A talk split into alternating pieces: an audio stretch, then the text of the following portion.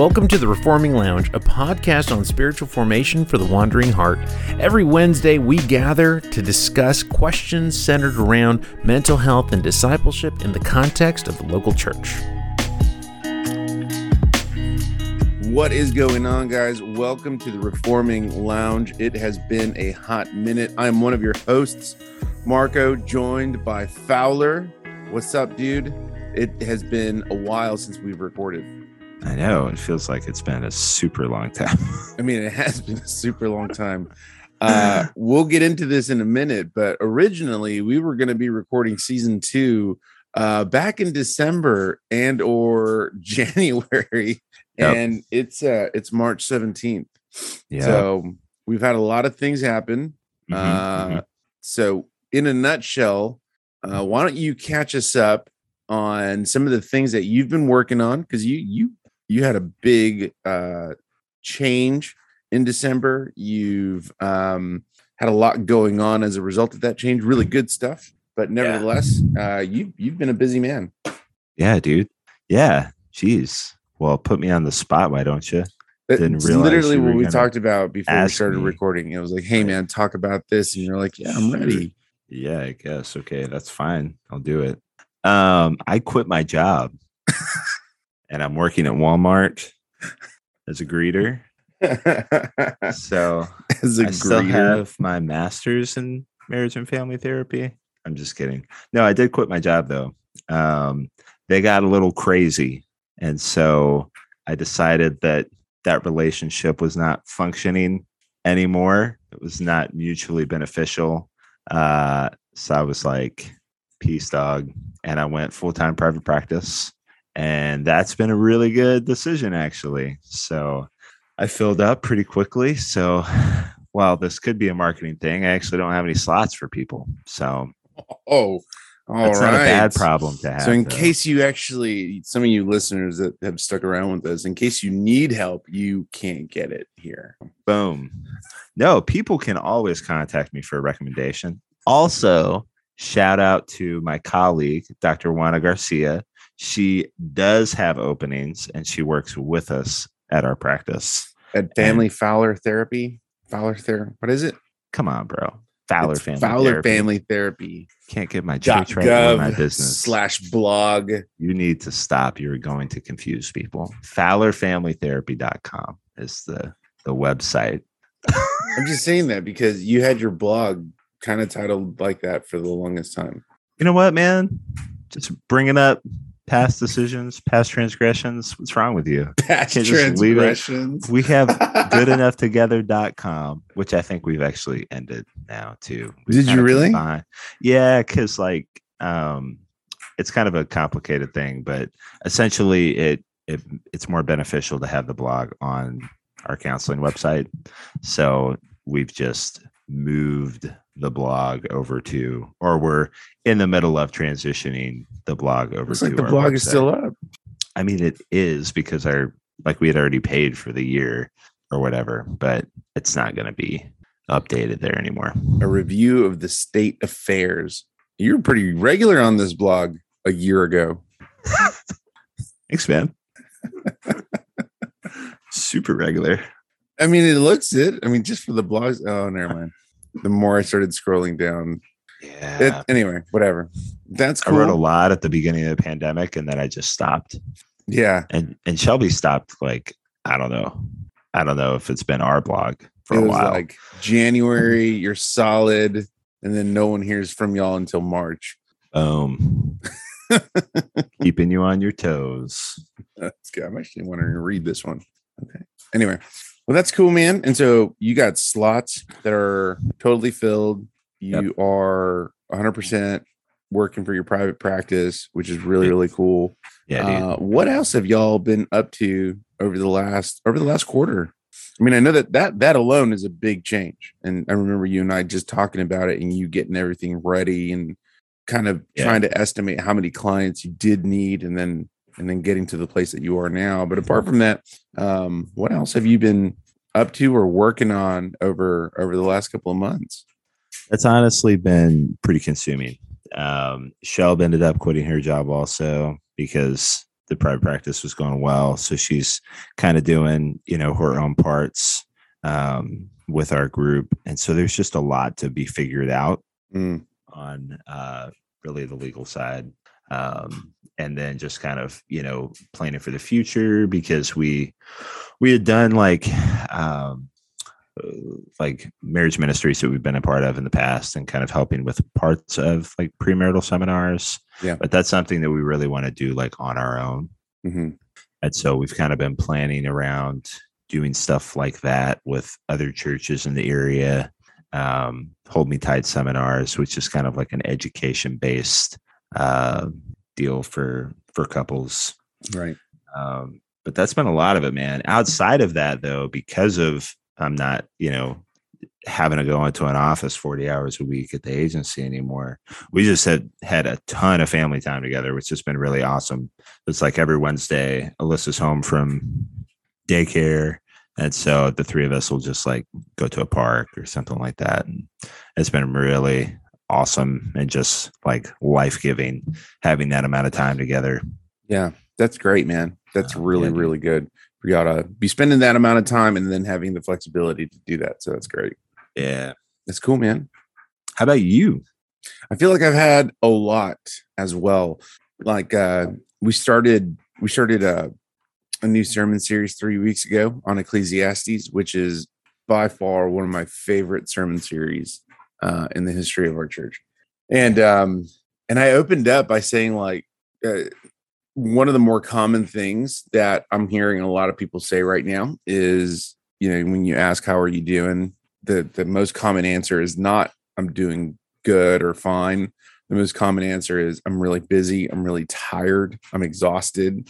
There's a Mhm. lot of people um in our context and I'm sure I mean this is not unique to anyone else, but just who are just really tired and and I am among them. And so um you know, one of the th- I've always not wanted to say I'm doing good. I've always said something along the lines of um, just trying to survive the dream. And it feels as though that is pretty accurate this semester. And so I think back in Jan- well, so the one of the biggest things was back in January when we were originally going to start recording. I think the week that we were going to start recording, uh, my mom ended up passing away, and so uh, working through all of the details of her funeral and uh, working through working with family to to kind of get all that set up was not as big of a headache uh, as it could have been, which I'm really thankful for. Yeah. Um, but at the same time, it, it, I don't. I hadn't even talked to you about this. I don't think I had. And uh, so my mom died on a, a Tuesday morning. That Saturday, we had my brothers and I had a private viewing, and then we couldn't have her funeral until two weeks later, which landed on Valentine's Day, so February 14th. So we we do the funeral, and so I I spoke. I did I did my mom's eulogy, and um and leading up to that day, I felt as though I had been grieving well and processing my mom's death really well. Um, part of it for two reasons. One, I knew, I know that my mom was a believer.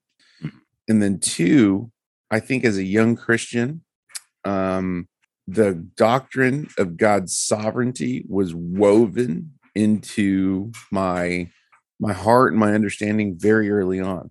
And so uh, I think that is what gave me a lot of comfort as I walked through that with my brothers and grieved, blah, blah, blah.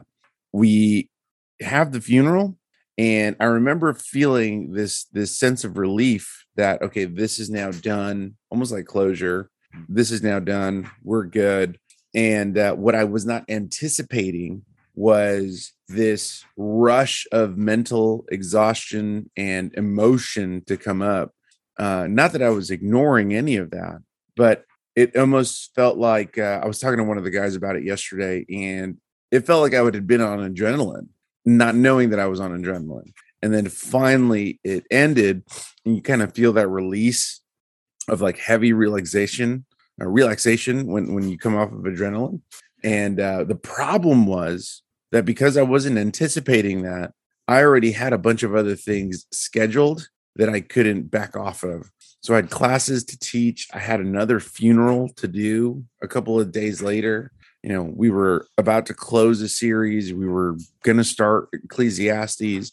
There were all of these things that for the next three weeks after my mom's death were were going to be really, really packed. Yeah. And um, we brought on uh, another staff member, a part timer, and he's doing a really good job. His name is Tony. Tony does a great job. Um, at the same time, Tony really hit the ground running. And so it was a mix of him learning the responsibilities of his area of ministry while at the same time assuming more responsibility because I just I wasn't available and him assuming that responsibility only a couple of weeks after he just started. Dude, Um, yeah, that's so- intense. yeah that was that was it was just a really really packed season and i didn't want to tell people all oh, i'm tired i'm exhausted and it's not that i didn't want to talk to people at all i, I did it's just that was the that was the hard truth i was really exhausted i was burning out and so that's kind of just been our season um Yeah. you know with next week finally getting some time off That's good, man. Yeah, you hadn't said about like that. I mean, that sense of adrenaline afterwards hitting you, and I didn't, I didn't know about all that. Yeah, I Oh. think uh I mean when it happened uh even that week or like the the week of all of that, I don't think I would have even articulated it that way, Sure. you know? And so Yeah, it took me So a while to realize what's happening to me. Mhm. Yeah, it took me a while to realize, oh man, all of this exhaustion and all of this like emotional, this bag of emotion kind of just came and or, or surfaced, and not in a bad way, and not that I was neglecting emotion or grieving or any of that stuff. Um, I don't know. It just uh it just it it surfaced after everything was done. And so it kind of felt like, oh man, the adrenaline is now over and and all of this is what's left and rather than kind of slowing it down a little bit more i couldn't um i couldn't take my foot off the gas Yeah. And so now you guys are taking a trip and finally getting that rest. That's now we're taking a trip yeah we're finally getting some rest next week um i was originally supposed to be in california for some acts 29 for, with some work with acts 29 um but i i pulled back from that trip so that we can so rebecca and i could just get some time off and um regroup and reset That's good, dude. yeah man How long are y'all going to be out there in San Antonio? Mm, I think um, four days. So we'll hang out with some friends, but we'll also just get a lot of alone time. Um, I know Rebecca wanted to drive around to some of the near small towns and do some stuff, and so yeah, Yeah. we'll do three, four days, something like that. That's good stuff, man. Yeah, Yeah, man. like I think it was like uh we were supposed to start recording Monday, and that was when your mom went into the hospital. yeah, And then Yeah. I followed up with you the next day, and she had passed already. yeah, yeah, yeah, yeah. Um, Yeah, it was really fast. Um, Yeah. You know, what's crazy is there are a number of people, both in and out of my congregation, that have experienced the loss of their parents, um, kind of similar in the last two months. really. Yeah, in, in like a quick type of thing. Dang. Um, so my, you know, the way my mom passed, um, a friend of mine, his dad, uh, he just started coming to our church. His dad passed away just before my mom did, and it was kind of quick. Like went into the hospital for a checkup, and then they wanted to really uh, run some tests because they had some concerns. And then real quick, three days later, passes away.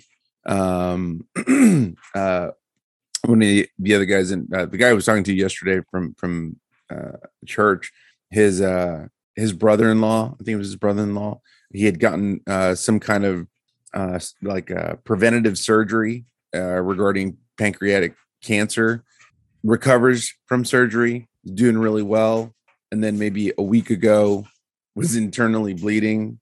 Go to the hospital. Hospital's like, hey, we can take care of it. Don't worry about it. Three days later, homeboy dies. Jeez. Um, a friend of mine is also in the hospital. So I was with him last week, and while I was there, I hadn't I hadn't seen his wife in a while, and so we're catching up and talking about church and life and kids and all that. And so she'd found out about my mom, and she starts asking me these specific questions only because I come to find out her mom had uh, liver cancer. And so she's walking me through some of the thoughts and experiences she's going through. And that was on Monday. Her mom passes away on Wednesday. Um, and then uh, I talked to with another pastor yesterday. His his father died three days ago. Um, Oh, knowing that his dad was he had he had he, he was not doing well but it just happened really quickly so in the last yeah two and a half months two and a half three months um yeah I've- spoken with a lot of people who have lost a parent uh very quickly and it's not that they weren't expecting it or that they weren't ready for it um it was just fast Yeah. Yeah, dude. Well, glad you've got some time to kick back. You look like your mind is just like, oh my gosh, what do I do with this? No, no. I mean, that's just, I mean, that's so much at once. You know what I mean? That's Yeah, just, yeah. Also, kind of makes my makes me appreciate my position. I feel like I always feel this way whenever, um, because you know, you it seems like you've had to do a lot of funerals just over the years and the times that Yeah, you've been yeah. I've pastoring. done- and, 10 or 11 funerals? and so every time you talk about that, I'm like, man, I'm so glad I'm not in that role. That just sounds, Yeah. I don't know. I, man, I, I will say, having done um, several funerals really helped me with my mom's as far as navigating through some things with my brothers. And so, because here, here's one thing like, I have seen the worst in people come out at funerals. yeah, and you would think that's it's not the place and a lot of the stuff that you need to address you should do it not in this context but um i've seen the worst in people kind of draw out in funerals. And so after my mom died the day that my mom died i was with my brothers and i said hey as we begin to work on you know mom's funeral and the the the plot and all that stuff um here's what we're not going to do and this is why we're not going to do it. So prefacing all of that with my brothers and pushing them on that was i think really helpful. In addition to that uh my mom and dad uh had worked on getting their with their death insurance and the plots at the cemetery and all that they they set that stuff up 15 20 years ago. So that ended up kind of just working itself out really really well logistically and financially. But apart from all of that it was meeting with my brothers and and our essentially our eldest cousin who's like a sister of ours like folding them all in and saying we're, we're not going to do certain things. And this is what i've seen in my experience and you're just going to have to listen to me in in this context Yeah. because this is what i've seen happen Yeah. and sure enough there were a few times not with my brothers but with extended family there were a few times where extended family was was trying to insert themselves into the way that we were doing things or make comments about you know something having to do with my mom or whatever and uh and it wasn't as bad as i've seen so Sure. yeah. Yeah. I remember when my uh, grandma passed, and one of the nurses was saying how, like, kind of speaking to that, that like the way that we were functioning as a family around the whole thing was like pretty unique, and that, you know, she had seen some pretty wild things. And I've kind of been on the other side of that too, just as a case manager. I remember I had people where they they had lost people, and the way that their family was acting in the midst of it was pretty uh, I don't know. It's like maybe shocking. I mean, I get that people respond differently in grief. Sure. So I can kind of look at it in that way, but it's still, yeah, like I think the kind of expectation would be that people would kind of pull it together to honor Yeah. the person that's passed. And yeah man definitely didn't always work that way though. yeah that is very true man well we've uh we've been talking a lot about what's been going on Yes. uh we want so i hope listeners are caught up um we can talk more about that later in addition to all this as we start recording episodes again which we're really excited for season two we got some new things coming up for season two Mhm. uh, we wanted to open up this episode with a, uh, a mailbag. And so we wanted to address a couple of things that we got some uh, feedback on from season one. And so we're going to walk through a couple of questions. But in addition to that, um, man, we're really excited about season two because we're going to be doing some things a little differently in season two. So we got some more book reviews, which we got some really good feedback from on last season. Uh, we're also going to be doing some interviews, which I'm really stoked for uh, for season two, and then we're going to dive into a couple of series uh, for season two. So uh, all of this or i should say a lot of this is really coming at at the as a result of like the way you're putting this together so i'm really excited for that. Um, one thing i did want to mention is um, lord willing as we continue to record and grow and as we gain listeners uh, we're possibly looking at some sponsorship which is really cool uh, and that's something that will have some details later on in the future. Um, but it might have something to do with coffee. I don't know um, that would be interesting. Yeah, we'll keep everyone posted. Um, but man, okay, so let's let's dive into this. We got a couple of things that we wanted to address um, because we got some feedback on them. Yep. And we're going to go back and forth on a few things. The first one is regarding our episode on uh, the Enneagram titled "The Enneagram Sucks." I think that's what it was. No, that's what we that. called it. No, it was. That it was, was Marco's called, uh, version. Enneagram, helpful or harmful. um, in your mind, okay, so, it was always the Enneagram sucks. But yeah, yeah in my mind, we called it, was, it something yeah. else. so, um, so we got a lot of good feedback regarding the episode on the Enneagram. However, one of uh, well, we did get good feedback, and one of the pieces of feedback that we had received on the episode with the Enneagram was it was a critique that we could have done a better job elaborating and defining what the Enneagram was. Uh, mm-hmm. Part of the feedback was that we did a good job walking through the benefits and even some of the areas of concern. Um, but we did so in a way where perhaps we assumed that our listeners uh, we're familiar with the Enneagram. So, as we yep. rewind the clock a little bit, how would you define the Enneagram for our listeners and then kind of expand on some of the things you've been chewing on? Ah, shucks. I got to define it. Jeez. You want me to define it? No, man. It's fine. It's fine. Okay. Well, I just kind of made this up because even on the Enneagram website, it doesn't really define it, which I thought was interesting. Right. But um, so this is Mike's version of what the Enneagram is. So the Enneagram is a personality assessment where an individual will complete a series of questions on how they respond in certain situations. And these responses place them in one of nine categories with a variety of subcategories. So if you listen to the episode and we're talking about like Marco being a one, which was a reformer, and me being a nine, which is like a peacemaker. Um, that's based on you completing some questions, and at the end of it, it says, "This is your enneagram number." Yep, that's basically short and sweet. Boom. and so, when it comes to the enneagram, uh, one of the things that we had talked about was how not just individuals, but organizations, even churches, man, they they really, really find um, the Enneagram is helpful. And I know, for example, some churches find the Enneagram helpful so that they can help their congregants discover their gifting.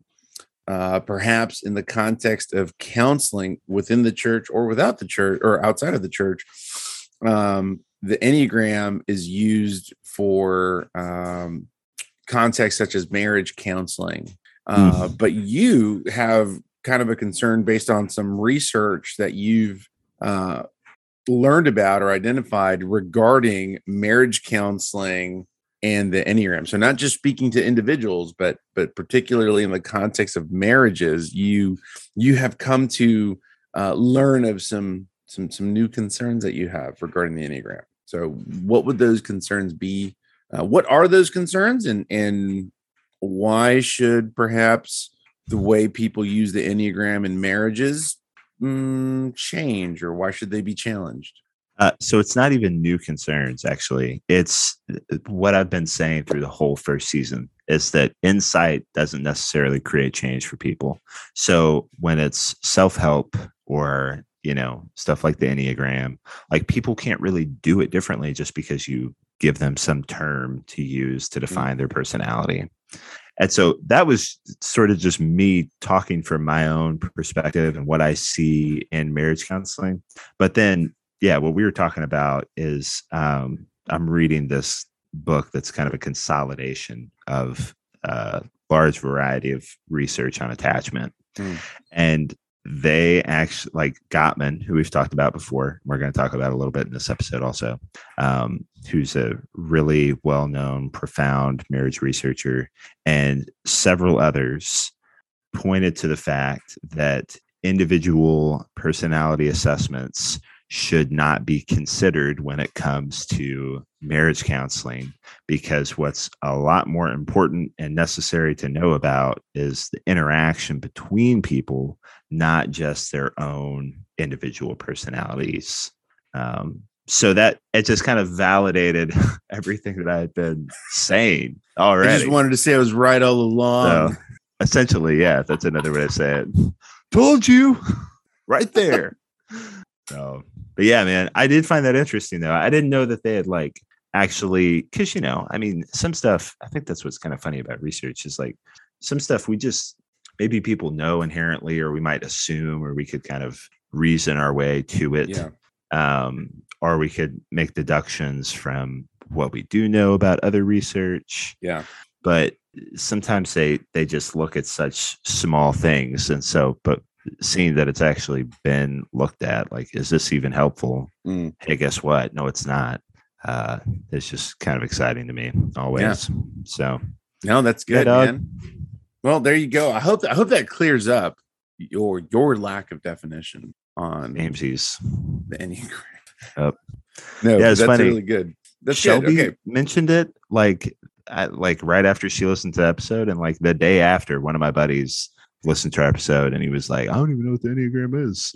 It's like, man, we did not do a good job it, saying what that was. Yeah, basically, basically. no, that's good, man. All right, uh, so that, I hope that takes care of the Enneagram. The next thing uh, on here is this is something you wanted me to address spirituality versus theology, or not versus theology, but the difference between spirituality and and theology. And uh man, I guess before I answer that, I have like follow-up questions um that we can kind of oh. toy with a little bit in the okay. sense of what do you mean by spirituality and what do you mean exactly by theology? only because if I'm going to make a distinction at at surface level, theology really is the study of God's word, whereas mm. spirituality tends to be enlightenment.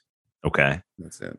Well, I mean, that's that's I don't know. Maybe that's a good enough answer. It wasn't my question. Yeah, it's so true. I'm someone sent me to this. Yeah. Uh, it, I, I forget what I, I should have written down what episode it was that you said it.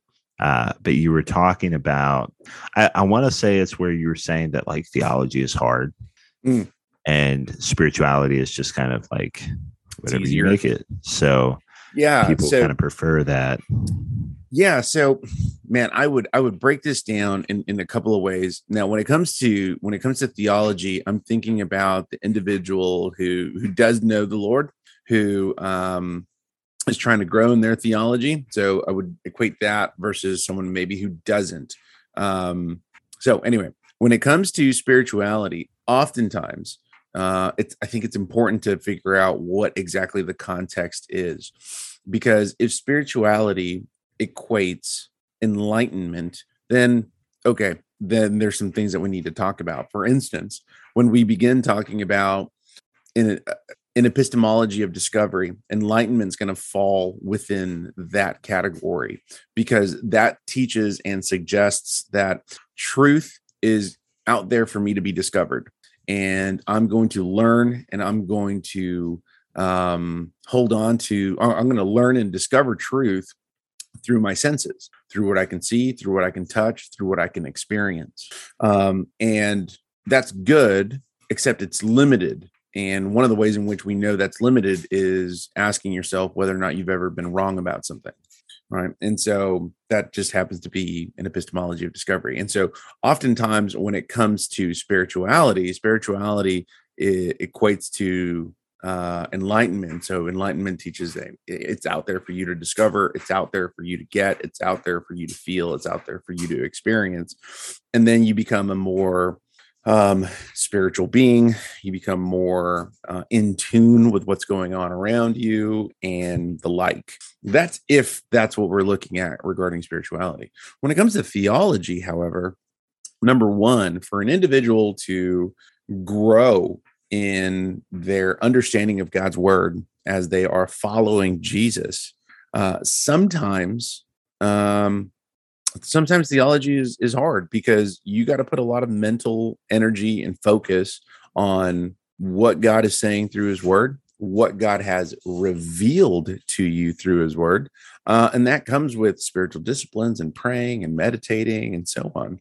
And so oftentimes I think individuals who really like being spiritual, even in the context of Christian circles, they just want to feel their experience as opposed to learning, having a personal responsibility to growing and learning their Bibles.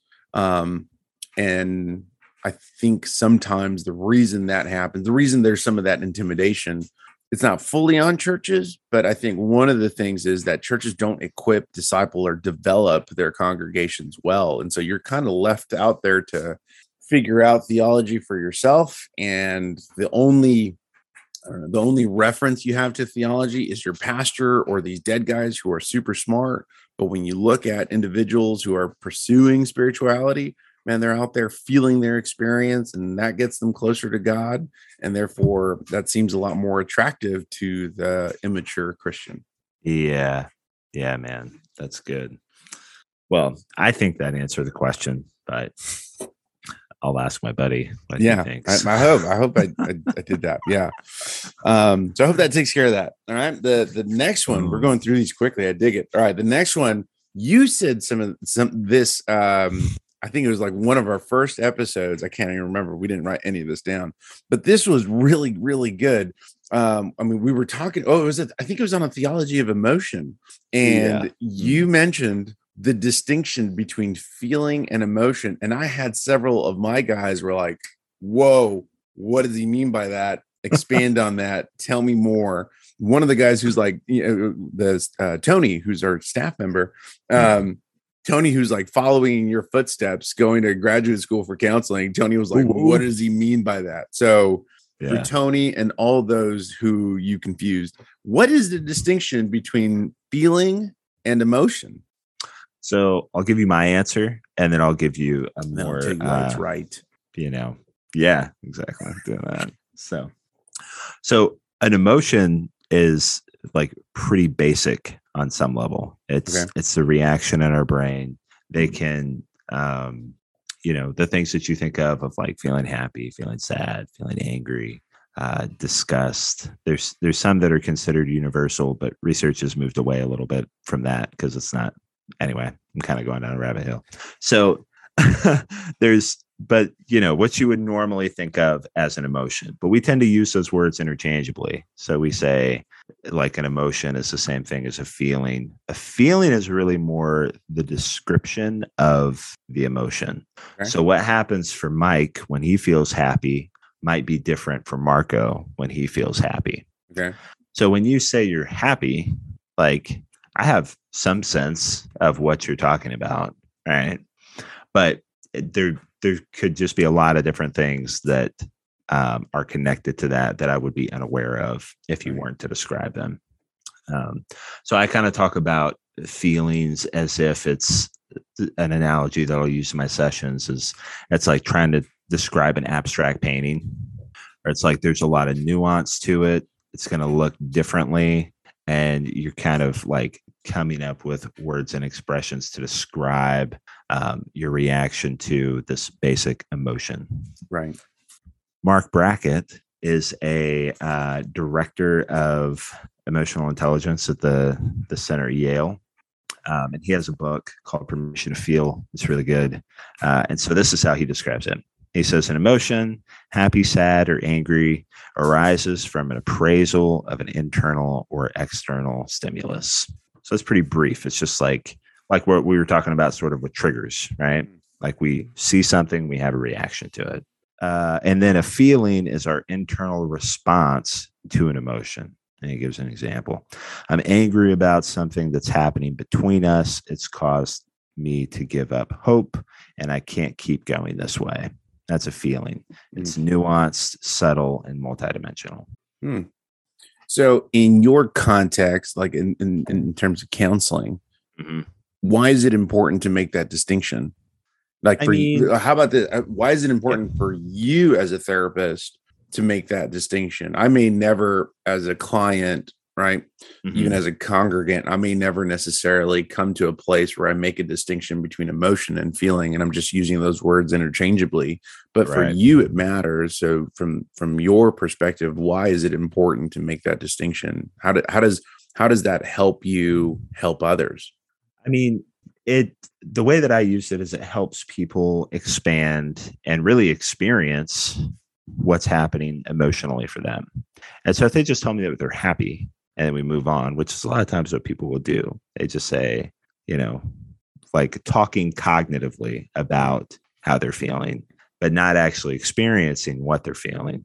And so when they can get into this description, then that can actually kind of like heighten the emotion mm. um, and really help them experience it in a different way, which can be very helpful in the work that I'm doing with people. But that's never something that I really describe to right, people, right. like ever. Right. Uh, and honestly, there, I mean, I hadn't even really planned on talking about it in that episode. I was mostly just giving you a hard time because you were kind of using it interchangeably. And so just threw yeah, it out there. Well, you you confused a lot of people. Well, you know. No, you didn't confuse it. You got a lot of people interested. Well, good. I mean, the the thing that I would add here, though, that I think is really important, and I do sometimes help people understand, is the difference between thoughts and feelings. Because mm. sometimes they will, and I, I think this comes out of, you know, sort of like some of the self help stuff that says use like I feel language. And so if I say, I feel Shelby does not care about me, if we're like having a bad moment, right? I'm I'm actually making meaning and thinking based out of my emotional experience mm-hmm. what she must be experiencing. Mm, okay. All right. But that's yeah. not a feeling. So if I see something from maybe maybe I get a look from her. That's more of an assessment. Right. It's like how you make sense of the information that you have. Gotcha. So if if I get a look from her, like maybe uh maybe I look at her and she kind of cuts her eyes. And maybe she's just distracted, just doing something else, right? But if I see that and it says something in me that, whoa, something's not right here, and then I end up feeling anxious, right? And then I tell myself out of my anxiety, she's upset with me or she doesn't care about me, mm. whatever direction it goes. That's the meaning that I'm making from the emotional experience that I'm having. Gotcha. And that's, that's where good. couples will get caught a lot, right? Because it's like, well, I'm feeling anxious. Something just happened where I ended up feeling anxious. And I'm telling my partner how I make sense of that anxiety rather than what I'm actually experiencing. Mm. And I'm taking that, this is where people get caught. I'm taking that as if that's absolute truth of like, right. well, I felt this way. So that must mean that you're upset with me. But then if they're not upset with them and they're being told what they're doing, then people tend to not have a great reaction to that. Right. Right. that makes a lot of sense. That's really good. I dig that. Um, nice emotion. Look at that. Good man. Look at you. Hey guys, we hope you're enjoying episode one of season two.